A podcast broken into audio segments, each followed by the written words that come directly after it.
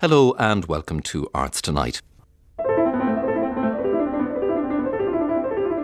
Continuing our occasional look at the five volume RIA series of publications Art and Architecture of Ireland, this evening on Arts Tonight we look at Volume 3, Sculpture 1600 to 2000.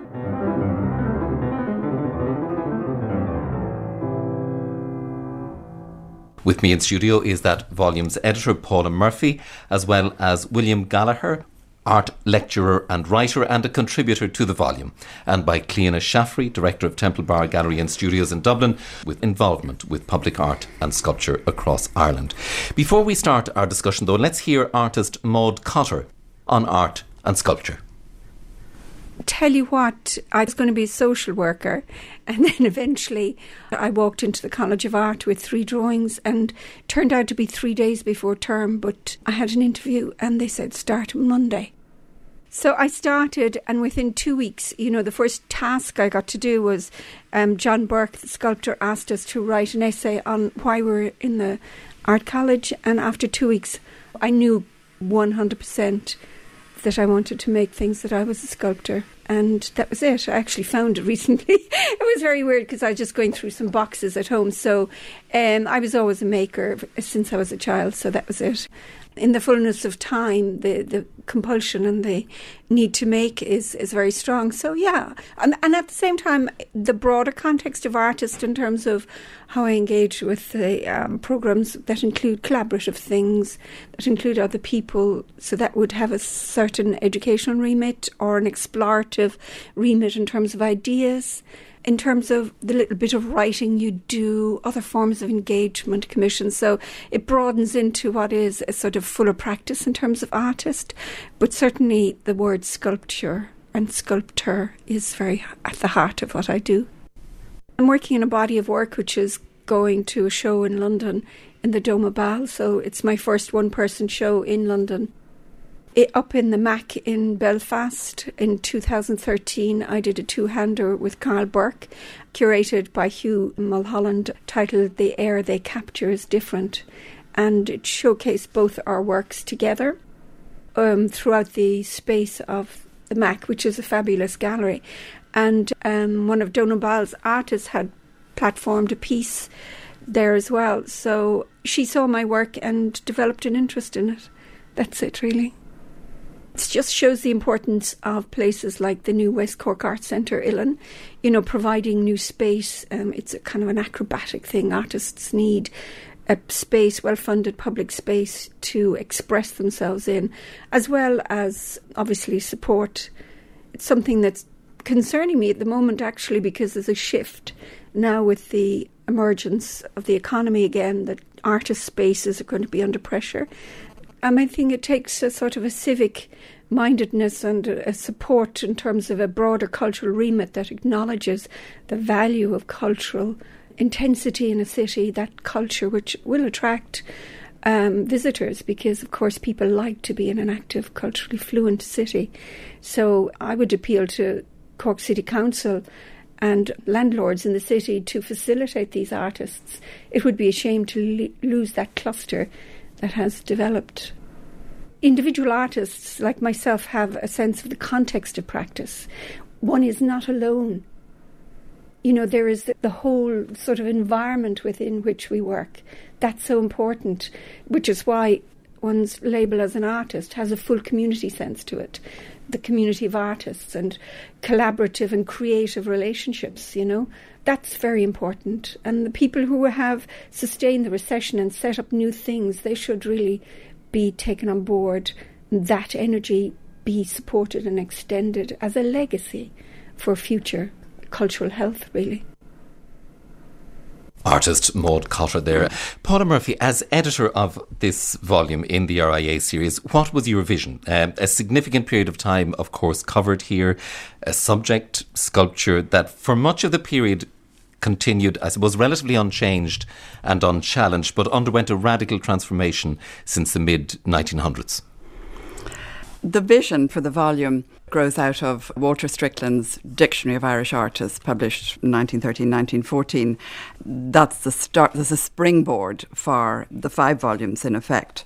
So it was always going to have biographies. There are approximately 250 in the book, and it was also dealing with living artists, which of course Strickland didn't do, which was certainly a challenge.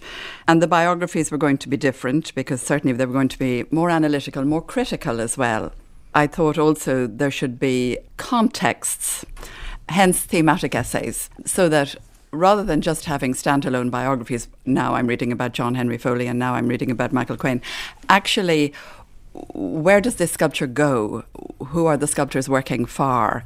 Um, how do the viewers interact with the with the work? Th- these were the sort of things I wanted to look at in a series of thematic essays. So there are about 45, 50 uh, thematic essays in the book. All of this needed to be introduced, uh, and it's quite interesting how the introduction often comes at the end. I thought it was important to look at the narrative of sculpture over that period. So looking at what was happening in Irish sculpture from 1600 up to 2000.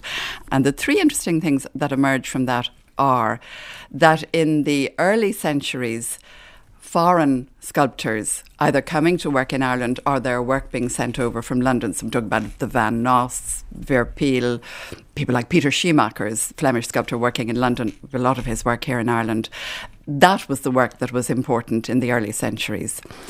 In the 19th century, it's our sculptures going out of Ireland. So we have many sculptors leaving the country in the course of the 19th century, particularly up, to just after the mid 19th century, going to work in London and becoming the leading British sculptors of the day, which is really pretty significant.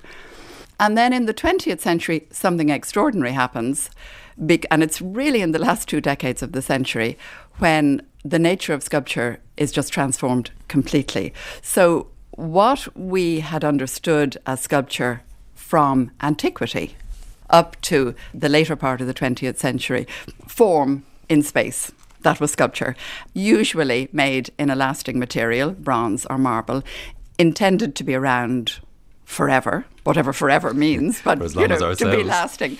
That sort of sculpture continues to be made, continues to be made very well. Those materials still used. But in addition to that, we get artists because they don't necessarily want to be called sculptors. Some of them do, some of them don't at this stage. Making what we can call sculptural work out of anything. Absolutely any material can be used for making sculpture today. And not only that, uh, some of the materials they're using are ephemeral, they're transient. So they're making sculpture that is only around a week, two weeks, a month, a year, but gone. So we have been used to the idea that sculpture was something that endures. And, and as I say, just at the end of that period, it all changes. One of the things that has fascinated me about these five volumes is, is how each one takes a different form. So, here, as you said, uh, you have the biographies, you have the thematic essays, you have this really rich display of, of photographs and, and reproductions of, of images. Um, and the list of essays alone, I, done alphabetically, as was shows the variety of material in the book from arts and crafts, sculpture, churchyard and cemetery, famine sculpture, lettering and inscriptions, memorial and nationalist sculpture, the nude, St. Patrick. Um, wood carvings and so on. So that'll give people some idea of, of the range mm. that's here. It also struck me that you've brought so much in, into context from old publications. You mentioned Strickland, mm. uh, but right through from, I was certainly from the early 19th century, people were writing about sculpture, and sometimes in in unexpected journals and publications that you use to put so much of this in perspective. For the earlier centuries, anyone writing on sculpture is very dependent on newspapers and eventually journals. So go back to the very early ones like Saunders' newsletter and uh, Faulkner's coming forward a little bit. The Freeman's Journal, invaluable actually. The Nation, the Dublin Builder, an architectural newspaper coming out um, twice a month, also covering uh, sculpture. So these are important actually for information because th- there is not a huge amount of archival material on, on sculpture from the early centuries. Not, not, and we've lost a lot of material in the country anyway. But one of the reasons I think that we find material in the newspapers is, and it, it has to do with the public nature of sculpture, there are unveilings. If there isn't an unveiling, I'm in despair because uh, if there is an unveiling, I, the chances are I'm going to find out some more information. And some of the unveilings are very long reports of them. Now, a lot of it is the toing and froing and the procession and who's first and, and who's last. the good, who's there. yes, yeah. Exactly. but the speeches are often interesting because they often reveal what's behind the sculpture and what it is hoped the sculpture will do. I mean, you often find in the speech at an unveiling, and, and this coming out in a newspaper, that the hope will be that this will bring the community together, which it won't necessarily do at all. But on the other hand, that's, that's sort of behind it. Strickland very important, very, very important. And actually, also in uh, for writing on Irish sculpture, Rupert Gunnis published a dictionary of British sculptors, given a date span of 1660 to 1851. He published that in 1951, and of course, that period he's looking at, Irish sculptors come into it. So his work was also invaluable. And religious journals then, like the Capuchin Annual? Absolutely, the Capuchin and the Father and the Mathew Record, um, the Furrow, yes, very much. And, and some of them concentrating a little bit on the furrow, a little bit, not not specifically, but concentrating a little bit on religious sculpture, which was always interesting to, to discover because there was a lot of it, and there were even competitions of for religious art. The the Father Mathew records some very perceptive writing in that. Máirín Allen writing in the 20th century, the 1940s, writing very very well on on, on sculptors and and sort of almost foreseeing where some of them would go general writing on Irish art, you know, sort of overview books on Irish art, have tended, I feel, a little bit to have sculpture as slightly as an afterthought. I mean, it's there, yes, but not enough attention given to it, the attention given to, to painting and to architecture in them. Um, Homan Potterton, I suppose, the former director of, of the National Gallery, was one of the first to actually address sculpture independently. He published a book on Irish church monuments in 1975. And the funny thing is, I think actually he had the same inspiration as I had because he was a student, I think, in Edinburgh University where Alistair Rowan, the architectural historian, uh, was teaching at the time, and I think he encouraged him into sculpture. He, in a roundabout way, encouraged me into it as well because he became professor of art history in UCD. And when I began teaching there, he encouraged me to teach a seminar on neoclassicism. And neoclassicism, William might mm-hmm. dispute this with me, but I think neoclassicism is, is rooted in antique sculpture, very much at the source of what neoclassicism is all about. And so, a very so natural move so for you into the, into the world absolutely then into our sculpture. The materials and methods used in in sculpture, of course, are examined in considerable detail in the book. The making of casts was central to the craft and art of the sculptor over a long period. And as Peter Murray, director of the Crawford Gallery in Cork, explains, the result of the securing of a set of casts into Cork City in the early 19th century was the impetus for the setting up of a Cork School of Art. We're in the sculpture gallery of the Crawford Art Gallery, specifically to house the Canova cast collection that had come to Cork in 1818. The room still provide that very function today. Very high ceilings and windows on the clear story, like on the first story level, but at the ground level, no windows. So the sculptures and the outlines of the sculptures can be appreciated against the dark red background. It has been since 1884 the home of the casts, and um, there was always that feeling that the casts needed to be looked after. They're quite delicate. It's not just those casts made by Canova in the Vatican museums. We also have stone sculptures, wooden sculptures, steel. There's a few by contemporary artists. Maud Cotter is one, John Gibbons. And we've had temporary interventions by Dorothy Cross, and we're having one by Vivienne Roche, where contemporary artists work within the context of this classical and neoclassical. But by and large, we call these, or the collection, we call it the Canova casts. The casts were a gift to the Prince Regent of Great Britain after the Battle of Waterloo when Napoleon was defeated.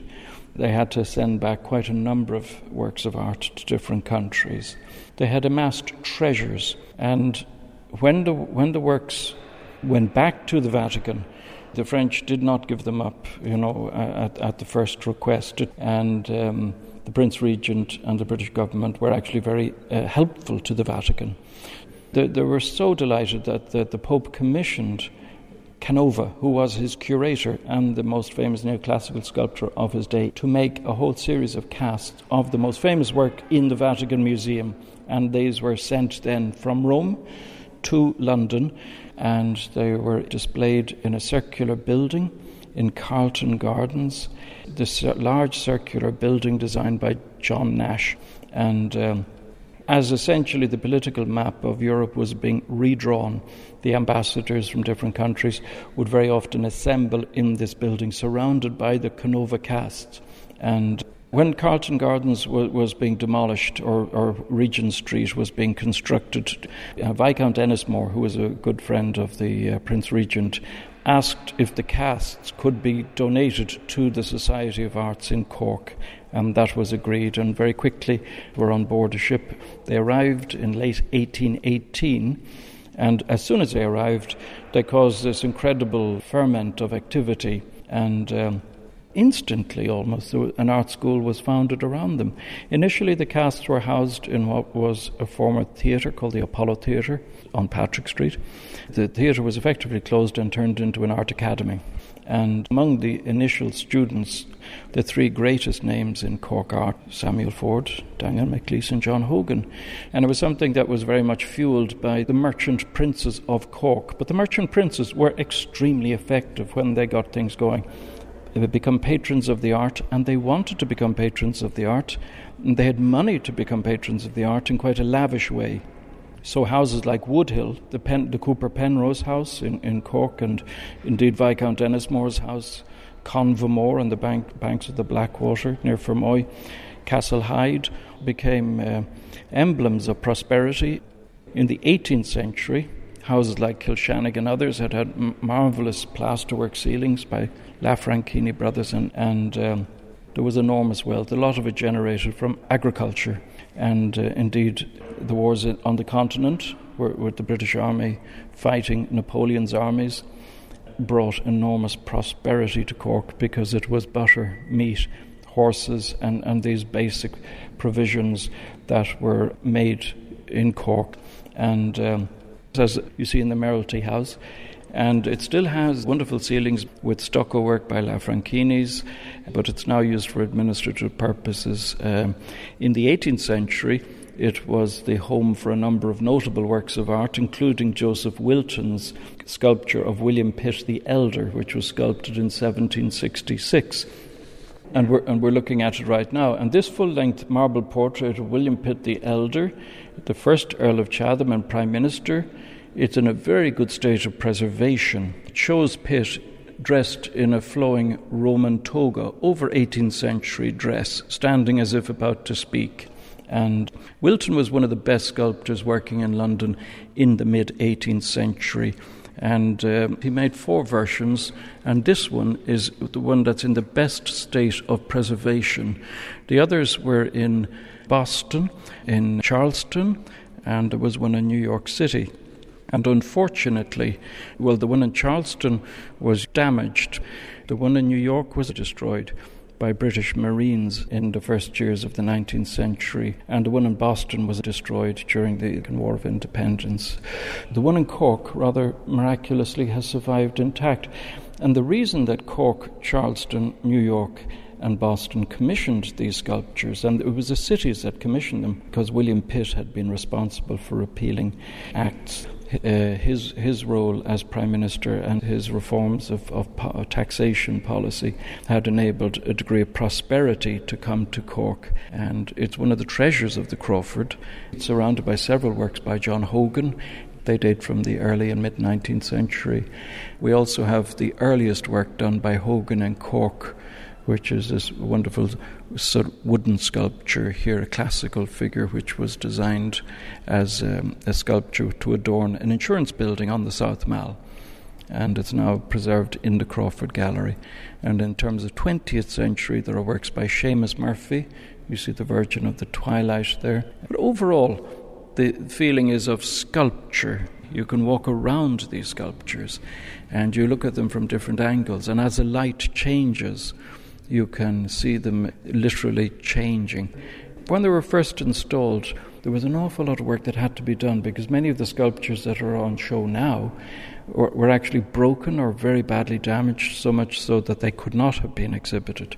What you're seeing today is the culmination of you know work by a great number of different people including the, the making of plinths and uh, the scagliola columns for displaying the busts, the restoration of the sculptures themselves. And also, we brought in works such as this um, John Bacon sculpture, which is called the Tracton Memorial. We're standing beside it. I guess it's about oh, nearly 16 feet high.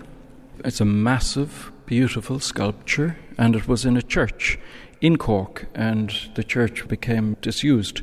So we transferred this sculpture into the Crawford Gallery and so you've got John Bacon, who's a very eminent 18th century sculptor working in London, right beside Joseph Wilton.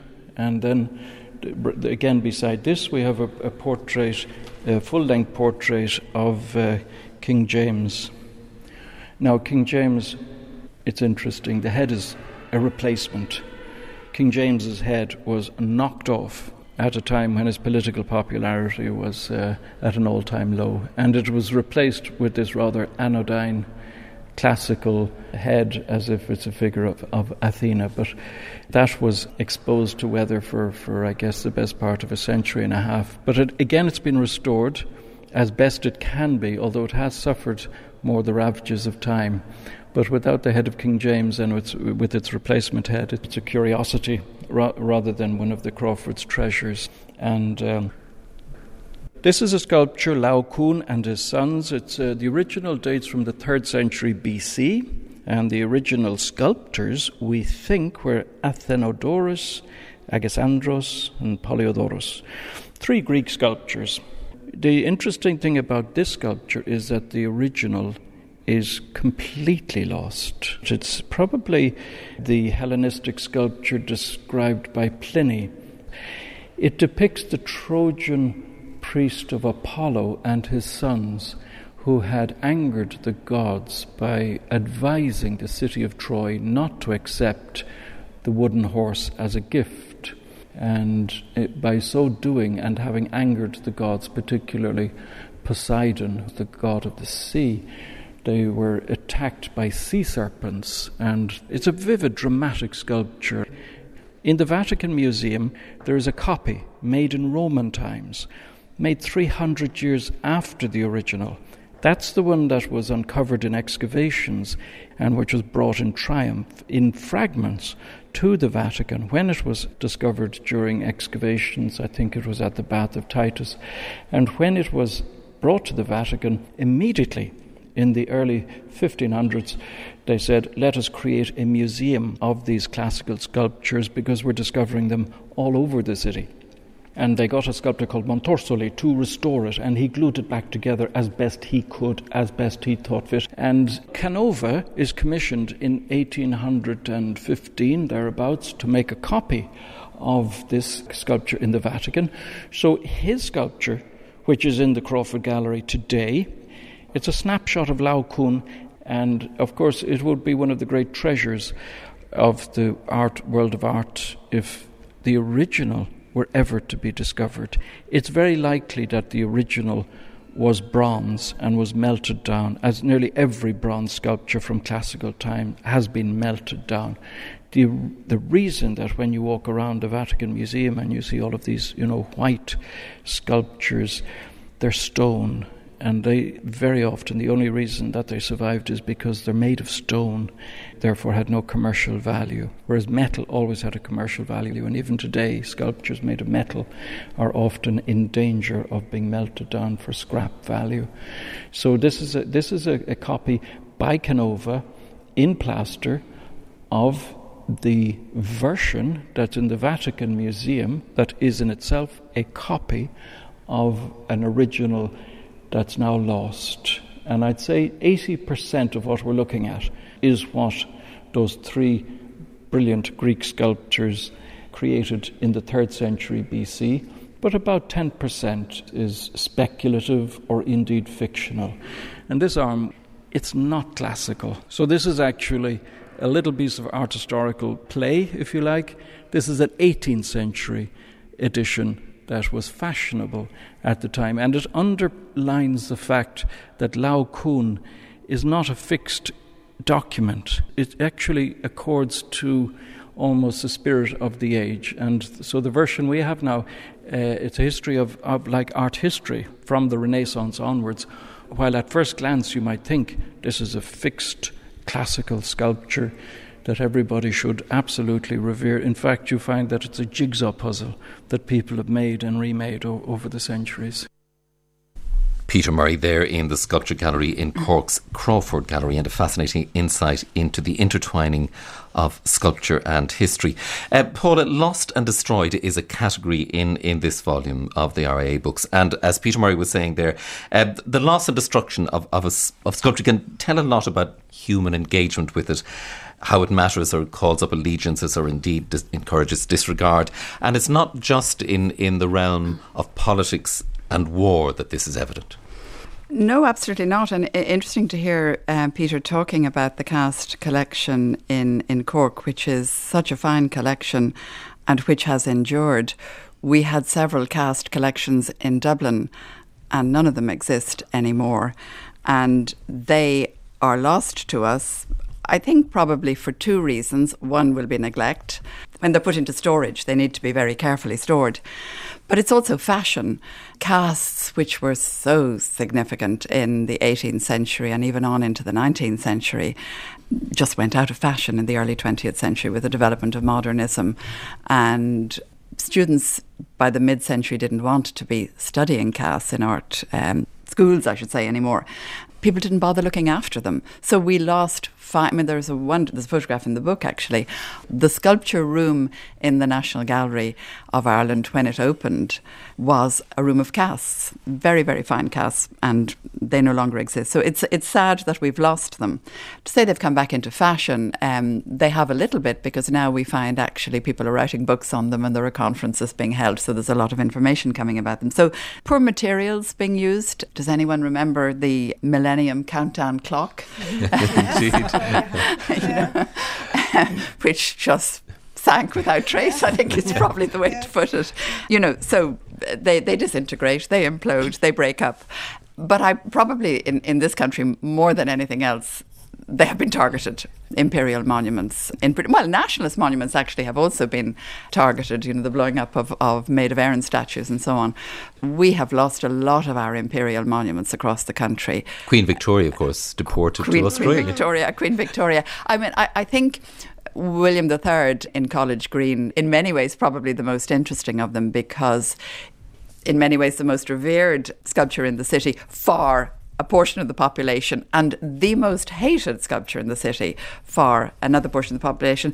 And it was in place for more than 200 years. You know, we think, oh, goodness, it might have been there for a little while and then good, they got rid of it more than 200 years. 1701 it was erected, 1928 is the last time there's a. And it was a, a rallying point for, for royalists, Rallying, yeah, absolutely. An orange procession, the orange men, in effect, processing through the city.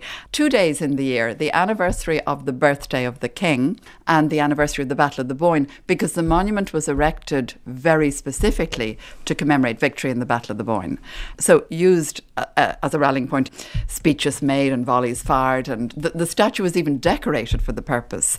And one summer, um, it was about 1836 when there were three attempts to blow it up. So constantly, uh, it was the one statue that was never ever going to be left anywhere, actually, I think, in Dublin. But the range of monuments from the earlier centuries is not as extensive as it should be for a city of this nature.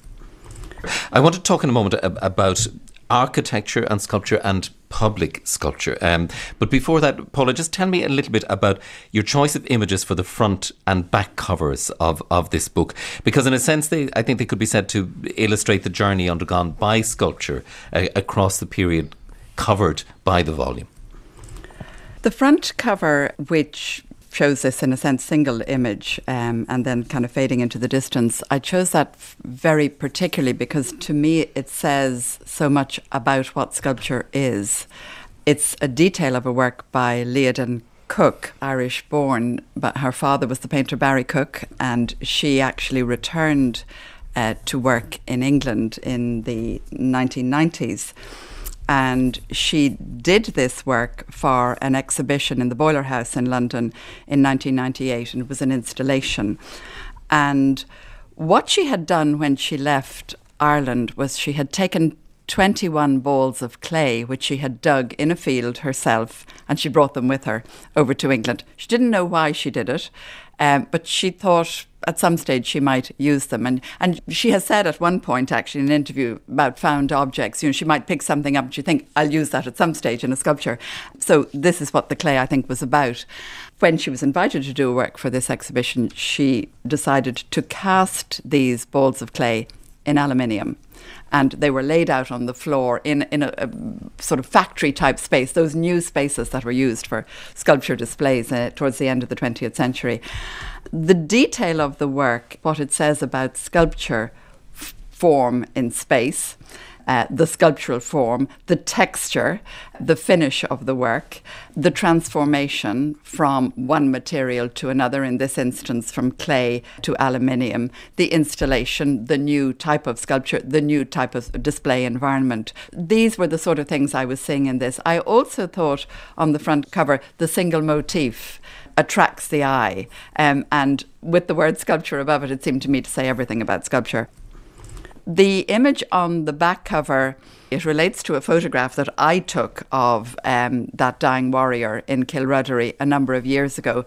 I was a bit proud of my own photography. I thought it was a jolly good image that I had taken, but the resolution wasn't good enough to use on the back, so we had to get a professional photographer to go and replace mine. But picked that in terms of sculpture because it's a copy of an ancient sculpture. Uh, we've been talking about copying already, so antiquity copying. It's set in a garden. It's in Kilruddery. It's in this sort of forest From land the 1860s. there. Yes, and therefore it's garden sculpture as well. So again, so many aspects of what is being discussed in the book in a sense evident in these images on the front and back cover. Continuity and change. Yep. Um, the meeting points, obviously, of, of architecture and sculpture are, are fascinating and well documented in the book, the move towards a more sculptural aesthetic in modern architecture and collaborations then between sculptors and architects. William Gallagher, you write about a number of sculptors whose work has often reached a, over into the realm of large public space and architecture. Michael Warren, for instance, and uh, his work with Ronnie Tallon, very important. Michael, who uh, has featured on this programme, I, I suppose occupies a very particular space in the story of, of modern Irish architecture one of the big developments in the last, say, 30, 40 years is the way that architect- sculpture within the architectural setting has become independent of its um, framework. I mean, if you look back, and one of the wonders of the book is to see this back in the 1800s, how sculptures were so sympathetic with their setting. I mean, figural sculpture outside was very similar to figural sculpture attached to buildings, and there was this expectation that they would somehow sort of harmonize together. And I think one of the understandings of contemporary art is that the artist is independent; they don't have to defer to the architectural agenda. And how do you actually manage that? And I think part of the significance of Warren is that he's sort of an international figure uh, whose Metier was made possible partly by collaboration with very modernist architects. So even though the sculpture is very sympathetic to the buildings, it's not that he has had to adjust to the building.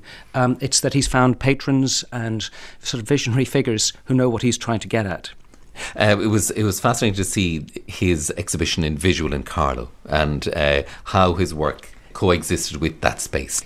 Well, of course, yes, sculpture is, is spatial, and he's a master of that without being declamatory or, or uh, rhetorical. I mean, it's all about inwardness, and so you've got minimalist spaces, and the slightest adjustment in his work makes you read the space somewhat differently. But I have to say, for instance, that's an aspect of the work that I didn't even get into, and it's something we have to recognise with no matter how nuanced and extensive the book is, there is that recognition that we, you can simply touch on aspects of the um, of the individual artist. You, have written the catalogue note, I know, for Janet Mullarney's current exhibition in the High Lanes Gallery in Drogheda. Mm-hmm. Um, and she's been described by Aidan Dunne as an outstanding talent and one of Ireland's foremost sculptors. Um, a fascinating mix of influences and themes, and indeed a hugely international scope again in her work. Well, that's right, and I think again, in keeping with a lot of modernist, you know, contemporary art, the sort of the definition gets less and less important.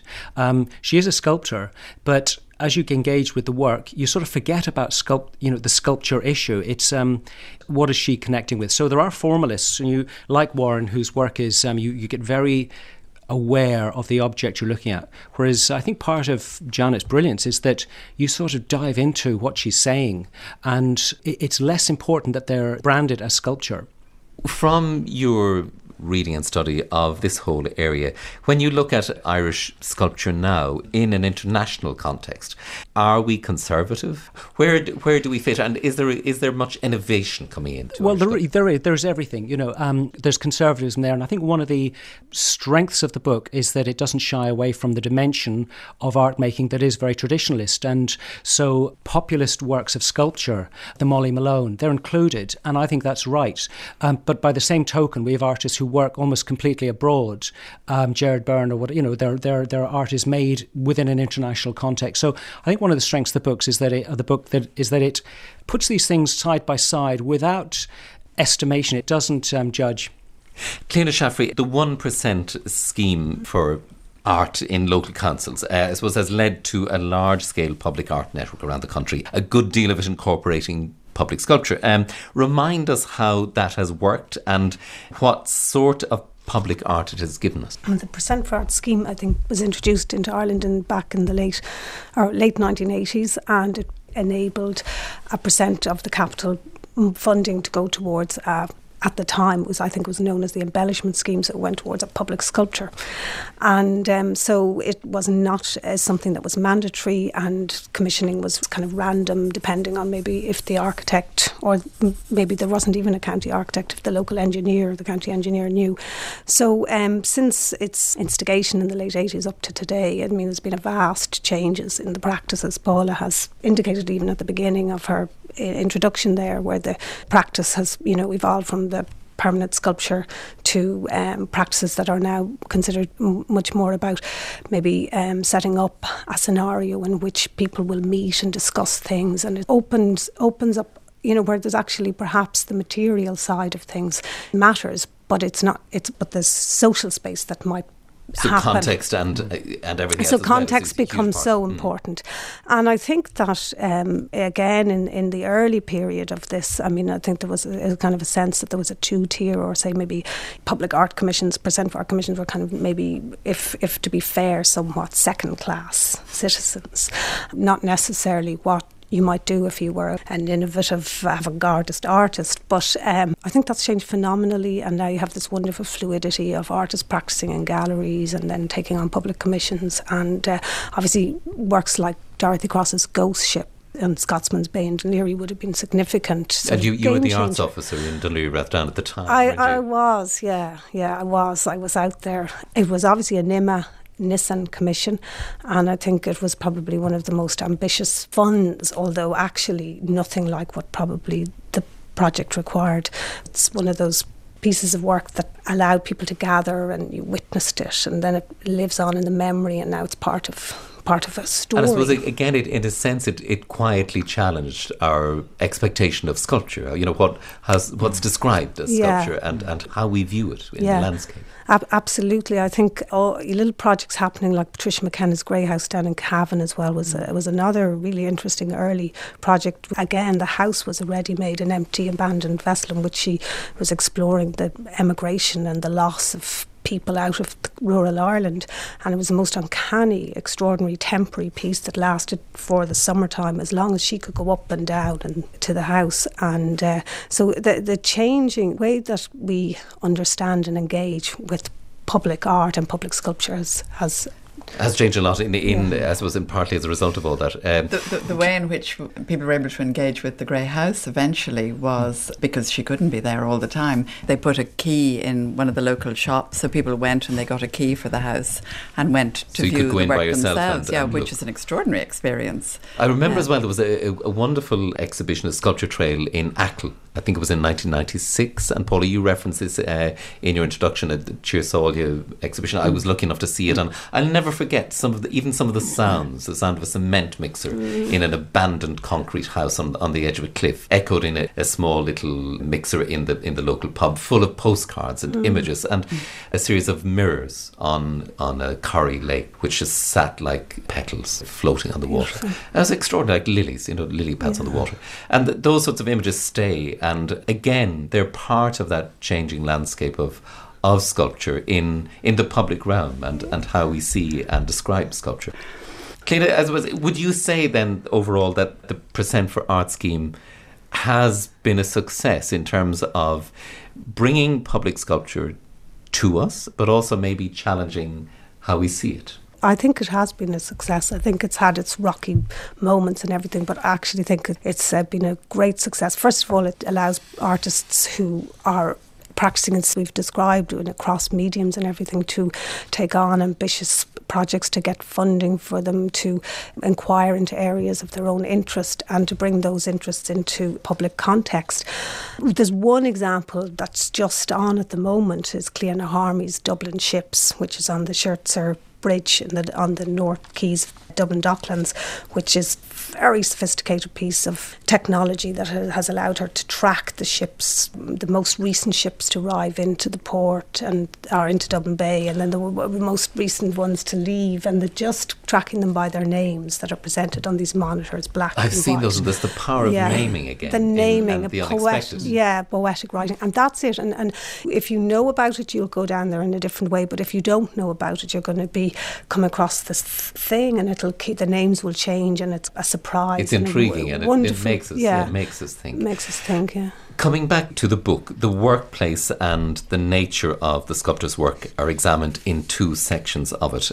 Arts Tonight visited the National Sculpture Factory in Cork to see the workplace of many contemporary sculptors.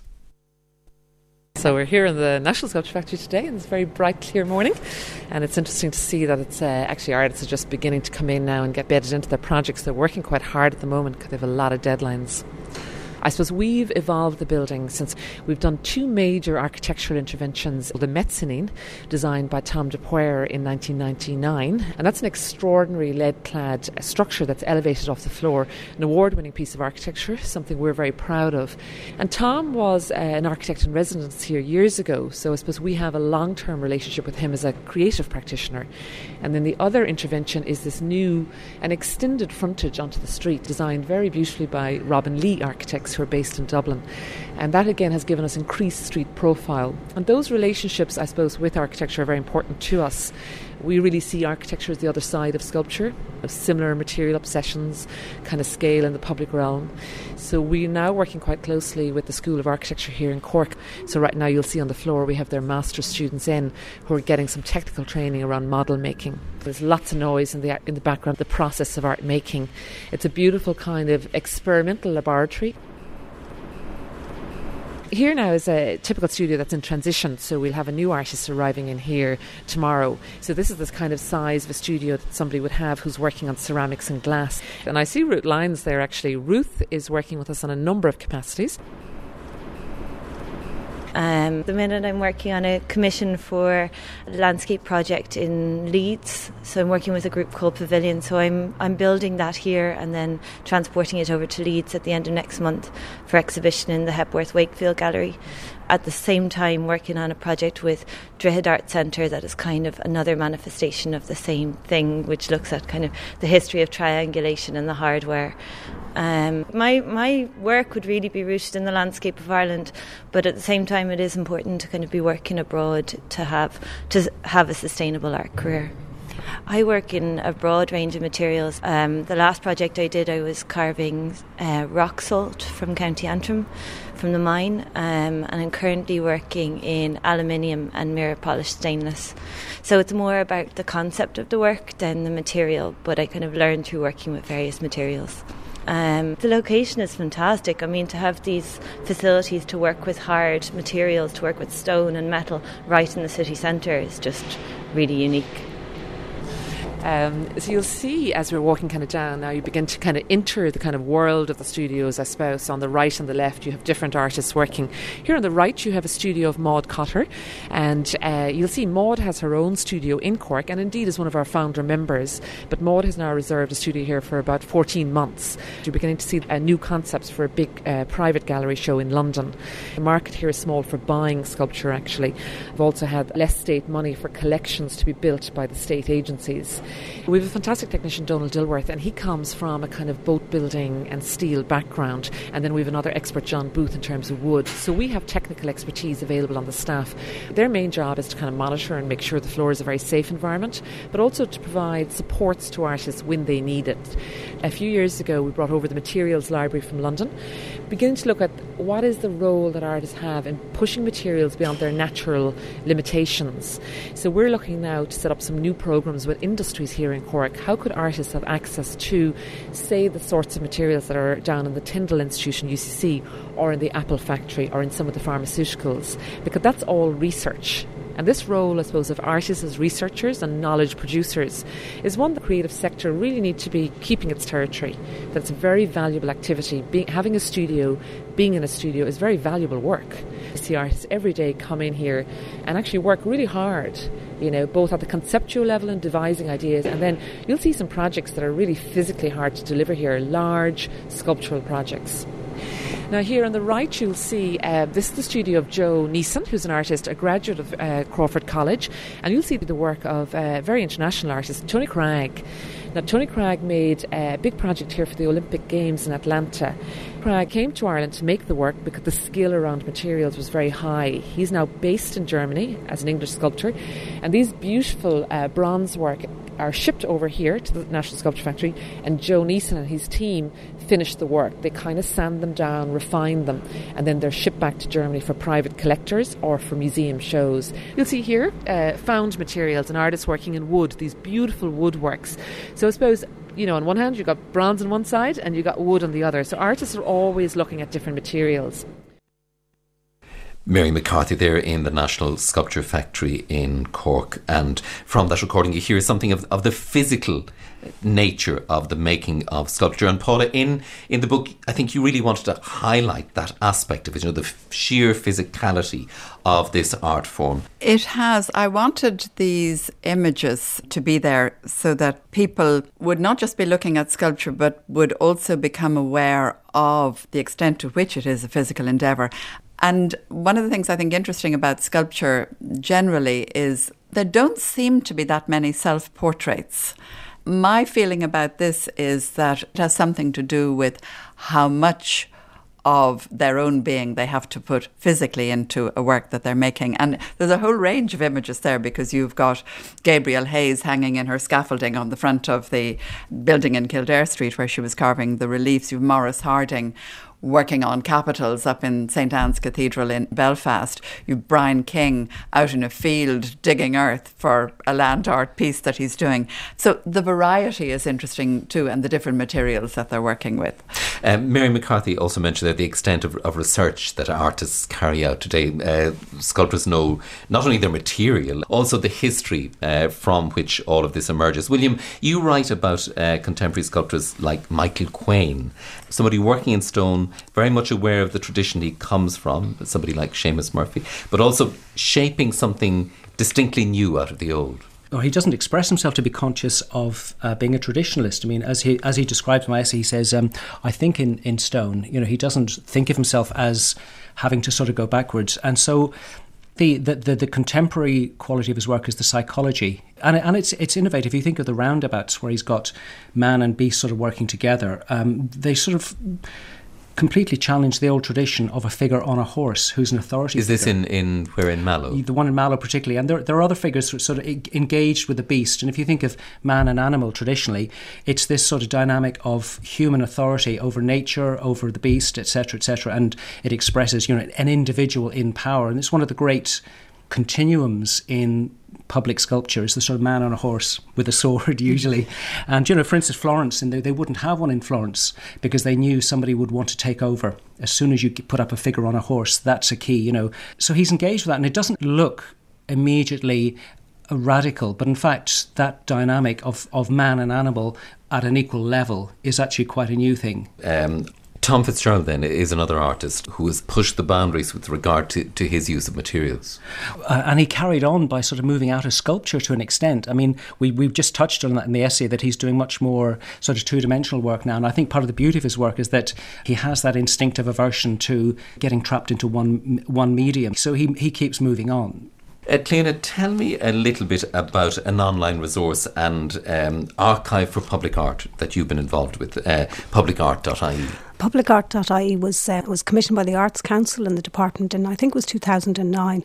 I was involved with that with Sarah Searson and Jenny Brady, and it was intended to pull together the whole field of public artworks that were happening and had been commissioned particularly in the last decades. So we began with this archive trying to create a, a, directory looking really mostly at work starting currently and trying to build up the directory over time to put in uh, sections on how you would commission a work, um, critical writing, videoed and made in interviews with artists and with commissioners, and then obviously there's a section there that will list down the news and what kind of opportunities might be upcoming. So I was looking at it again just today, and it has actually it, it evolved into this extraordinary resource. I think there's 250 works now in the directory. The directory is very um, informative with links uh, to other websites, and it's you know very consistent way in which it's collecting the information with also with images and texts.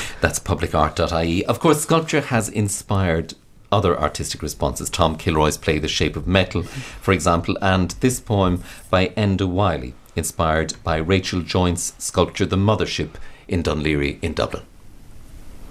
Summer came and we dived from the sea path like feeding terns down onto the granite rocks. bladder Bladderwrack, barnacles, crabs, our after school prey, our parents above staring out over Scotsman's Bay. We had rubber clad feet, buckets as bags. We were cruel and carefree, stuck sticks into the deep red anemone, yanked sea sprats from their warm rock pools, pierced winkles with sewing needles, and did not care. Then from the sandy bottomed waters the seals rose, their sleekness a soft oil poured over our clamour, and we were soothed into stillness, perched ourselves close to the cormorants drying their outstretched feathers. Now, just there across the path, silver droplets stream from the sculpture's shell. A bronze cast sea urchin turned on its bumpy side, like an ear hoarding the sea's roar. A cave full of children's cries, echoes of what we were before St. Michael's Church burnt to the ground. The great blackbirds had all flown south, the bats grown derelict, before we ever knew the bogeyman might come to chase us home along the metals. Sea Urchin there by Enda Wyley, a poem inspired by the sculpture The Mothership by Rachel Joynt it, it is a very striking aspect of sculpture in this country, isn't it? That that there is such a strong female presence. There, there is a strong female presence, and actually are, are, now very important in Irish sculpture. The first in, in the biographies is a woman, Annie Acheson, uh, a northern sculptor, and actually the last one is Daphne Wright. Now it doesn't mean that they're all female, and it's not uh, a, a, feminist book by any means. Um, Eliza Kirk, who was one of the Kirk family in the 19th century, a daughter of very, very well known uh, sculptor at the time, Thomas Kirk. Her two brothers were sculptors as well. When the father died in 1845, the obituary mentioned the two brothers and they never mentioned Eliza, who was a practicing sculptor at the time. We've come a long way from that. The book uh, is here now, and it brings so much together from 1600 to 2000. And I think for, for anyone who will browse in it or indeed delve deep into it, there's so much uh, to explore and so much to learn. Paula, what impact, and maybe this is a, a very big question, but uh, what would you hope this book will achieve in terms of, of broadening perhaps the study and appreciation of, of sculpture and sculptors in this country? I suppose I've all sorts of hopes for it. One of them may surprise you given the size of the book and the amount of information is in there. I hope this leads to more writing on sculpture because I know putting this together, I could see all sorts of areas that need to be opened up. So that it leads to more research is, I think, important. Very particularly, I would like it to make people aware of sculpture. I, I, think they do need to be encouraged to look, and I hope the book does that.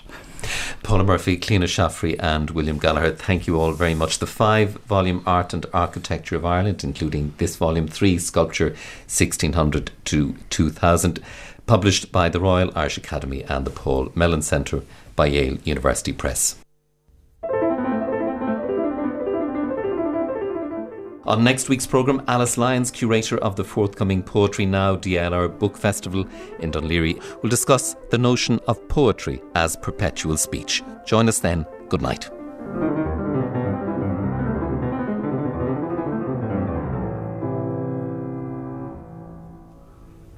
Arts Tonight was presented by Vincent Woods and produced by Clíodhna Ní Anluain.